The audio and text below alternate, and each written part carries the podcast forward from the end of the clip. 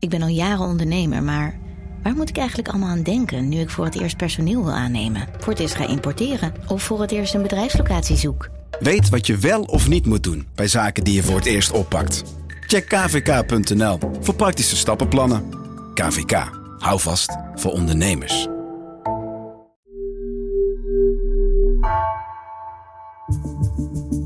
Vanaf de redactie van NRC het verhaal van vandaag. Mijn naam is Floor Boon.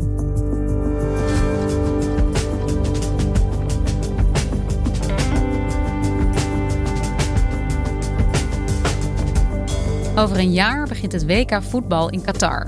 Dat de omstandigheden waaronder gastarbeiders aan stadions bouwen erbarmelijk zijn, is al jaren bekend.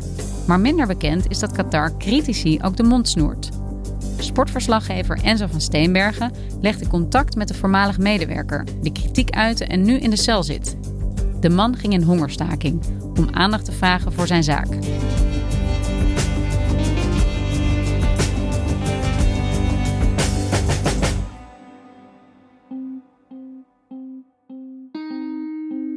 Drie weken geleden stuurde ik een Facebookbericht aan Abdullah Ibhais.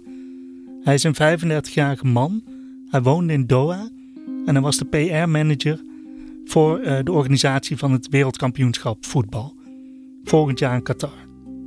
Ik wilde hem heel graag spreken, omdat in buitenlandse media was Abdullah in het nieuws geweest.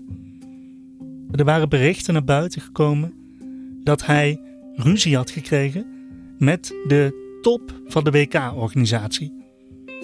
Uh, dat begon eigenlijk in 2019, toen er een staking was van gastarbeiders in Qatar.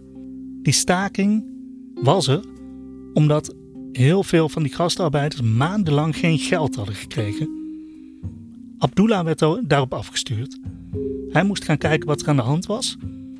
En hij moest dan ook zeggen: Goed, er is een staking, maar beste media, dit heeft niets met het WK te maken. Abdullah kwam terug van die staking en er is dan een appgroep opgericht waarin eigenlijk de top van de WK-organisatie met elkaar overlegt wat moeten we hier doen? De Crisis Communications Group noemen ze het. En Abdullah stuurt dan een bericht en hij zegt: luister, we kunnen hier niet over liegen. Deze mensen bouwen onze stadions. Deze mensen hebben honger. Deze mensen hebben dorst. Ze hebben al maanden geen salaris gekregen. De enige kans om dit PR-technisch op een goede manier op te lossen is om te zorgen dat we hun probleem oplossen en dat communiceren. Een van de WK-organisatoren die appte terug: Het kan me niet schelen, verzin een narratief, geef er een draai aan. Abdullah weigert dat. Die dag gebeurt er verder niet veel, maar een tijdje later wordt er een intern onderzoek ingesteld naar Abdullah. Hij moet voor de rechtbank verschijnen. Qatar zegt dat hij zich heeft laten omkopen bij de uitgifte van een sociale media opdracht. In april van dit jaar is Abdullah veroordeeld tot vijf jaar celstraf. Hij is in hoger beroep gegaan en in afwachting van dat hoger beroep heeft hij contact opgenomen met buitenlandse journalisten. En ik wilde graag van hem weten wat hij precies had gezien. Hoe de PR-strategie precies is van die WK-organisatie. Dus ik stuurde hem dat Facebook-bericht. Uh, en hij antwoordde eigenlijk best wel snel. Uh, Hoi Enzo. Uh, heel fijn om met je in contact te komen. Dus we spraken af. Laten we elkaar op maandag 15 november om 1 uur spreken voor een interview. Die maandag zat ik um, met mijn telefoon klaar en mijn opnameapparaat. En ik belde hem. En de telefoon ging over en bleef overgaan en bleef maar overgaan en Abdullah nam niet op. En dat vond ik eigenlijk meteen best wel raar, want hij was heel snel in zijn communicatie, heel betrouwbaar ook. Ik eh, probeerde het nog een paar keer en toen dacht ik, hier is iets aan de hand. En toen ben ik gaan ehm, rondbellen bij ehm, mensen die ik ken bij mensenrechtenorganisaties. En al snel bleek Abdullah gaat helemaal niet opnemen, want ze hebben hem weer opgepakt. Hij zit in de gevangenis. Alsnog gevangen gezet, ook al was hij dus vrijgelaten in afwachting van zijn hoger beroep. Dit is echt een heftig verhaal en zo. Een enorme heftige praktijk eigenlijk. Dat iemand zo de mond wordt gesnoerd die kritiek heeft op de aanpak uh, van het WK-organisatie in Qatar. Ja, en daar is ook al jaren ophef over. Ik heb er al heel veel over gelezen in de afgelopen jaren hoe slechte omstandigheden daar zijn. Maar kan je ons heel even mee terugnemen naar wat er precies aan de hand is? Wat gebeurt er nu in Qatar? Om dat uit te leggen moeten we eigenlijk um, terug naar 2010. Uh, dat was het jaar waarin uh, duidelijk werd dat Qatar het WK voetbal mocht organiseren. Dat is voor Qatar een superbelangrijk moment. Uh, want een WK organiseren geeft enorm veel prestige. Het geeft bovendien de mogelijkheid om je land verder op te bouwen. En eigenlijk zijn er sindsdien heel veel gastarbeiders naar Qatar toegekomen.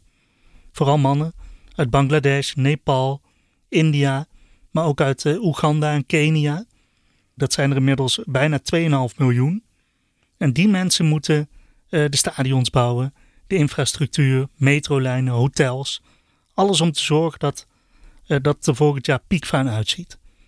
En de omstandigheden van die mensen, die zijn vaak heel erbarmelijk.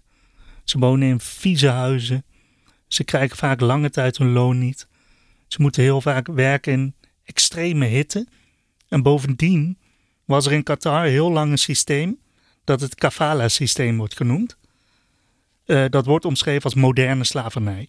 Het betekent dat uh, je werkgever, die wordt eigenlijk je eigenaar. Dat betekent dus dat je niet van baan mag wisselen zonder toestemming van je werkgever. Je mag ook het land niet verlaten zonder toestemming. Dat leidt heel vaak tot uitbuiting, want die baas heeft eigenlijk alle macht over je. Maar het is dus bekend dat zij zoveel uh, gastarbeiders uitbuiten in het land. Dat weten we. Maar de wereld laat dit wel gebeuren tegelijkertijd. Klinkt er wel kritiek uit westerse landen bijvoorbeeld? Min of meer. Uh, mensenrechtenorganisaties zitten er heel erg bovenop. Dus je ziet het ene na het andere rapport verschijnt waarin dit soort uh, ja, misstanden worden aangekaart. Je ziet ook een aantal journalisten in verschillende landen die daarover blijven schrijven. Heeft Qatar zich daar nooit iets van aangetrokken? Ja, Qatar zegt zelf van wel. Het uh, uh, kafala-systeem, dat moderne slavernijsysteem, is in ieder geval op papier afgeschaft. Uh, dus mensen kunnen nu vrij van baan wisselen, mogen vrij het land verlaten. het minimumloon is ook verhoogd. Dus honderdduizenden mensen hebben een iets hoger loon gekregen per maand. En Qatar vindt dat, en terecht denk ik, hele grote vorderingen. Aan de andere kant zie je, op papier is dat nu geregeld, maar veel werkgevers houden zich niet aan de nieuwe regels. Dus in de praktijk is het voor veel gastarbeiders nog steeds een heel ingewikkeld leven dat ze uh, in Qatar hebben. Ja, en Qatar zegt dus eigenlijk, nou, zo slecht gaat het hier allemaal niet. Ze proberen wat verbeteringen door te voeren. Maar ja, jij begint dit verhaal met een oud medewerker van uh, de WK-organisatie, die uh, zomaar wordt vastgezet en uh, als hij kritiek heeft op wat er aan de gang is. Weet jij inmiddels ook wat er is gebeurd en waarom deze Abdullah opnieuw is opgepakt? Ja, ik heb al heel snel nadat hij vast kwam te zitten, ben ik in contact gekomen met zijn broer. dat is Ziad. Die woont zelf niet in Qatar en die kan dus wat vrijer praten. Abdullah was detained in a temporary detention facility in Doha for 14 days. And then he was transferred to the central prison to serve his sentence, although he is still in front of court appealing that sentence. And, and there is no final verdict on that. Abdullah heeft dus met uh, Ziad soms contact uh, vanuit de gevangenis. En Abdullah heeft verteld aan zijn broer dat toen hij werd opgepakt, er werd gezegd: We pakken je op en je gaat je straf uitzitten, die uh, in eerste aanleg bij de rechtbank is uitgesproken. Wat op zich heel opmerkelijk is, omdat het hoge beroep nog gewoon loopt. Er zijn zittingen en hij was al een half jaar vrij. Uh, Abdullah is er daarom van overtuigd dat hij opnieuw is opgepakt, omdat hij contact met journalisten had, omdat hij interviewafspraken had Uh, met mij bijvoorbeeld. Maar ook met twee Noorse journalisten. Die zouden een dag later bij hem op bezoek komen in Doha, in Qatar. Uh, die hebben hem ook dus nooit kunnen spreken. En sterker nog, die Noorse journalisten zijn ook opgepakt in Qatar en uh, een aantal dagen vastgehouden. En zitten zij nog steeds vast daar? Nee, ze zijn nu weer vrij. Uh, Qatar gaf als reden dat zij hadden gefilmd in een kamp waar arbeiders wonen. En dat zou privégrond zijn. Um, maar het is natuurlijk wel verdacht dat ook zij een afspraak met Abdullah hadden. En meteen daarna zijn opgepakt. Uh, hun materiaal is ingenomen, dus alles wat ze hadden gefilmd. En daarna zijn ze het land uitgezet. En dus hij wordt gevolgd door de autoriteiten en dat nemen zij als aanleiding om hem vast te zetten, terwijl dat tegen de rechtsgang is. De rechtsgang in Qatar is heel ondoorzichtig voor ons. Um, Abdullah zelf, die denkt inderdaad dat het zo is gegaan. Dat zodra hij met zijn kritiek naar buiten kwam, zodra hij met journalisten ging praten, um, dat hij daarom is opgepakt. Since the beginning of our our attempt to go publicly with Abdullah's case and uh, his trial to reach out to everybody who who thought he cares about human rights, we were expecting that the Qatari authorities will not leave him alone and they will try to silence him in every possible way. Hij heeft ook aan zijn broer verteld dat dat, dat in de gevangenis tegen hem is gezegd. Je moet niet meer praten, je moet stil blijven. Anders loopt het slecht met je af. En hoe gaat het nu verder met hem? Wat zegt zijn broer over uh, de toestand van Abdullah in de gevangenis? Ja, het gaat heel slecht met hem. Uh, Abdullah heeft besloten om in hongerstaking te gaan. Um, als protest tegen de manier waarop hij is behandeld. En tegen het onrecht dat hem, nou ja, naar eigen zeggen wordt aangedaan. Hij kan heel soms uh, zijn telefoon gebruiken. En dan belt hij zijn broer. Of dan spreekt hij een voice message in of stuurt hij snel een berichtje. Het is niet helemaal duidelijk of hij dat stiekem moet doen of dat hij een soort beltijd krijgt. En ik heb aan zijn broer wel gevraagd van zou je aan Abdullah willen vragen om onszelf te vertellen hoe hij zich voelt. En dat duurde een paar dagen, maar uiteindelijk uh, heeft Abdullah in de gevangenis inderdaad een bericht ingesproken. I've gone on a hunger strike because for me this was the last resort after I uh, I was denied uh, the chance to for a trial. Uh, I was denied the chance to be heard. I was denied the chance to speak up. And after all, I was detained whilst my trial has not finished yet. They, I was detained just to make sure that I do not speak up, that I do not talk, that I do not defend myself, that I do not reveal the true story behind what happened to me. It is hard it is very hard and it is weakening, but this is my last resort, and and uh, I'm gonna go through with it until I am proven innocent, because this is what, how things are. I am innocent and I have done nothing wrong. Hoe, klinkt hij voor jou? Wat lees jij hier aan af? Ik hoor iemand die op zich rustig klinkt, maar ook wel uh, zwak. Dat zegt hij ook. Ik ben verzwakt. Aan de andere kant is hij ook wel weer heel vastberaden. Um, hij heeft zich vastgeklampt aan deze hongerstaking als ultieme vorm van protest. En wat, hoe zie jij dat? Want een hongerstaking is inderdaad de ultieme vorm en het laatste redmiddel dat je hebt als mens. Is dit kansrijk voor hem? Gaat hij hierdoor iets voor elkaar krijgen in Qatar en in zijn eigen zaak? Ik denk dat het vooral voor hem een manier is om zelf iets te kunnen doen. Ik heb ook gesproken met uh, mensenrechtenorganisaties, um, Human Rights Watch en de organisatie Fair Square in Engeland. Die bemoeien zich heel erg met deze zaak. En eigenlijk zijn de geluiden vanuit hen van ja, we hopen dat Abdullah hier niet te lang mee doorgaat. Want wij denken dat hij hier niet zoveel mee bereikt in, uh, in Qatar. Dat ze ongevoelig zijn voor een protest als dit. Ja, en uh, zijn broer stuurde hem ook een berichtje uh, weer deze week. Waarin hij zei van ja, ze hebben nu bijvoorbeeld zijn zoutoplossing, die hij dus echt nodig heeft om in leven te blijven, hebben ze afgepakt om hem nog verder onder druk te zetten om te stoppen met die hongerstaking. They deprived him even from salt since uh, the 25th of November.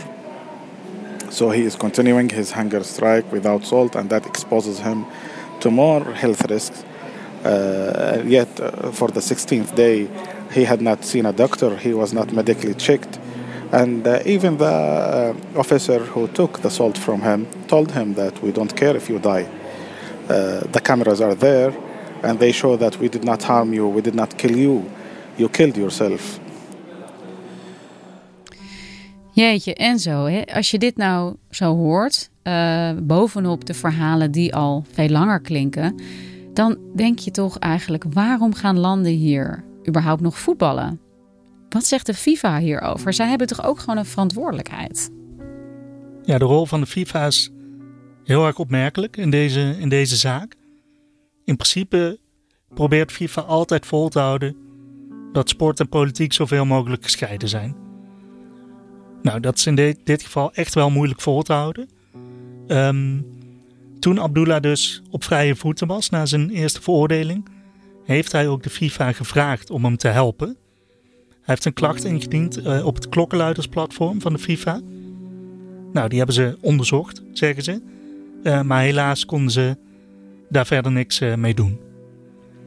Um, was hem ook niet helemaal duidelijk waarom ze er niks mee konden doen. en dat is zo gebleven. Um, ik heb ook WhatsApp-berichten gezien die Abdullah heeft gestuurd naar het hoofd van de mensenrechtenafdeling van de FIFA, Andreas Graaf.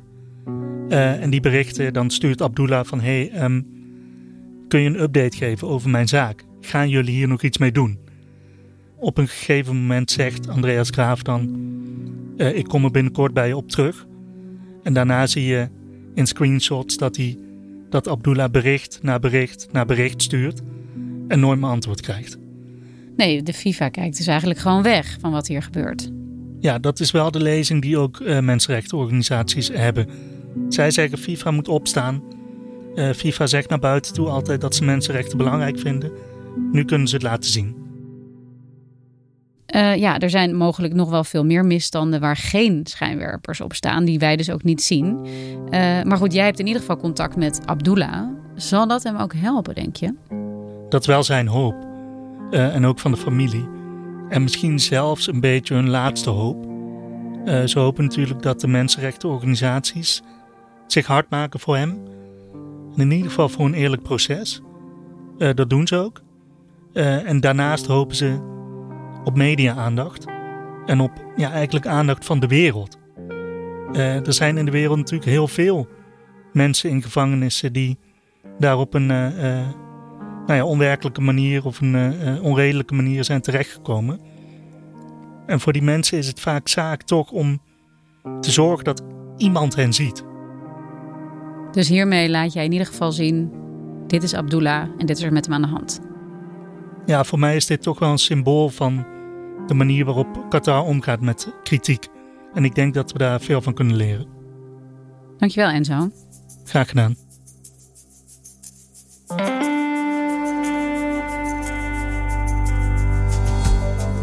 Je luisterde naar vandaag, een podcast van NRC. Eén verhaal, elke dag. Deze aflevering werd gemaakt door Mila Marie Bleeksma en Marco Raaphorst. Dit was vandaag, morgen weer.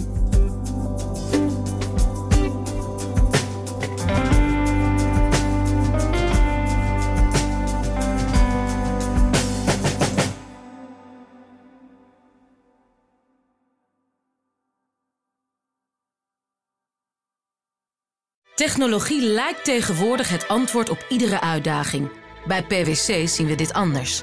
Als we de potentie van technologie willen benutten, kunnen we niet zonder een menselijk perspectief. Human-led, tech-powered noemen we dat. Ga naar pwc.nl.